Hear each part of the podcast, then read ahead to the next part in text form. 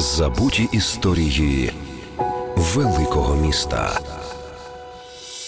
Будинок швидкої допомоги. За адресою Рейтерська 22 з часів старого Києва знаходиться будівля, що тримала руку на пульсі усіх киян. Це перша будівля швидкої допомоги.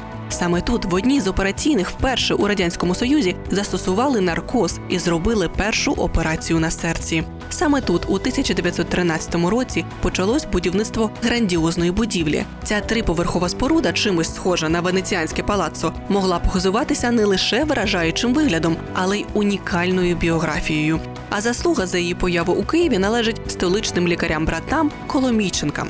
Братів лікарів кияни та пацієнти згадували як відданих друзів та спеціалістів, поціновувачів мистецтва та рідного міста. Під їх пильним керівництвом на рейтерській і з'явилася витончена будівля за проектом Йосипа Закцера. Сам архітектор говорив, що фасад будівлі точна копія будівлі швидкої допомоги у Мадриді, а його парадні двері копія дверей палацу дожів у Венеції. Мешканці міста вважали, що цей будинок один з найкращих зразків венеціанської готики.